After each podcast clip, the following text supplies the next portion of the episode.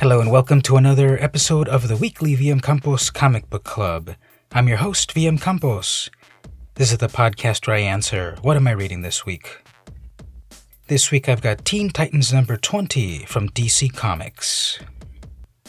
The creative team is Adam Glass, writer, Bernard Chang, artist, Marcelo Maiolo, colorist, Rob Leigh, letterer, Bernard Chang and Wil Quintana on cover, and Alex Garner on variant cover. I got cover B, the pseudo virgin art cover style that DC Comics has been doing recently, where it's almost a virgin cover, but with a little bit of trade dress here and there to really focus on the art. I don't normally read Teen Titans, but I picked up issue 20 for an important reason. Crush, Lobo's daughter. I'll get back to that in a moment. This team consists of a few known characters and several unknown characters. We start off with Robin, son of Batman, who is Damian Wayne. Kid Flash, fastest kid alive. Red Arrow, ex assassin. Crush, daughter of Lobo. Roundhouse, Human Wrecking Ball, and Djinn, 4,000 year old teen. To my knowledge, three of these characters have never been introduced before Roundhouse, Djinn, and Crush. I picked it up because I was interested in The Daughter of Lobo. I read Lobo back in the 90s. It was a very enjoyable book, very over the top and violent and hilarious. I read the new 52 Lobo series and uh, wasn't very impressed. It wasn't my Lobo. But I'm not so precious that I hold on to things like some old curmudgeon. I wanted to check out this new take on Lobo, or Lobo's spawn. She's Lobo light, violent, strong, sarcastic, but not afraid to wear some modern emo clothing on the job or fuzzy slippers on the downtime. This issue does a very good job of introducing the new Teen Titans team. In first person narration, Robin recounts how he recruited every member of the team. So we have flashbacks interspersed with the action at hand, which is the Teen Titans taking down Brother Blood and his cult. I think the book did a very good job of jumping back and forth to the past when Robin recruits the the members, some unwillingly, some a little bit more willingly, and contrasting it with the action going on and, and each using their own powers to great advantage. Kid Flash zooms around, rapidly punching everyone.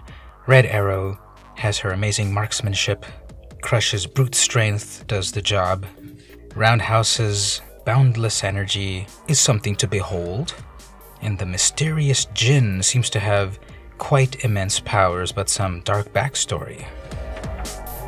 I'm not too familiar with this incarnation of Robin, who is Damian Wayne, Bruce Wayne, and Talia al Ghul's child. I don't know the, this current incarnation of the character. But he seems to be pretty dark because the final panels of the issue, I think, turn pretty dark, showing you this is not the old Teen Titans. The new aesthetic is summed up in Robin's early narration.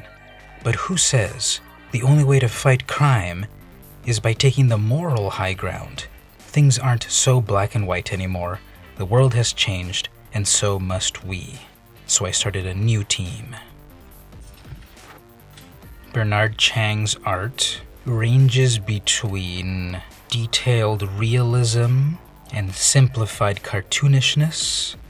I notice that when there's a lot of rapid action and shots from a distance that the art is simplified is kind of an awkward fist bump between Robin and Kid Flash that anatomically the characters look a little weird. They're at a distance, but when they're close up, there's good detail. Facial expressions look good, and anatomy works well when the characters are close front and center. But I notice at a distance things are sort of simplified, maybe a little too much.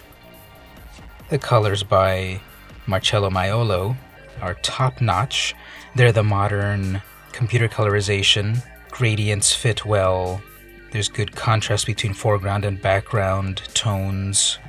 subtle shadows when necessary, and bright light oftentimes. The flashbacks have a sort of dulled color palette to them that I think is cool, really reminding you this was in the past. And the script by Adam Glass works well to um, check a variety of boxes action in the present, exposition in the past, and setting up questions for the future.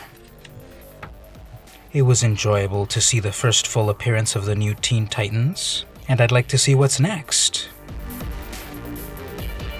So this week I read Teen Titans number 20 from DC Comics.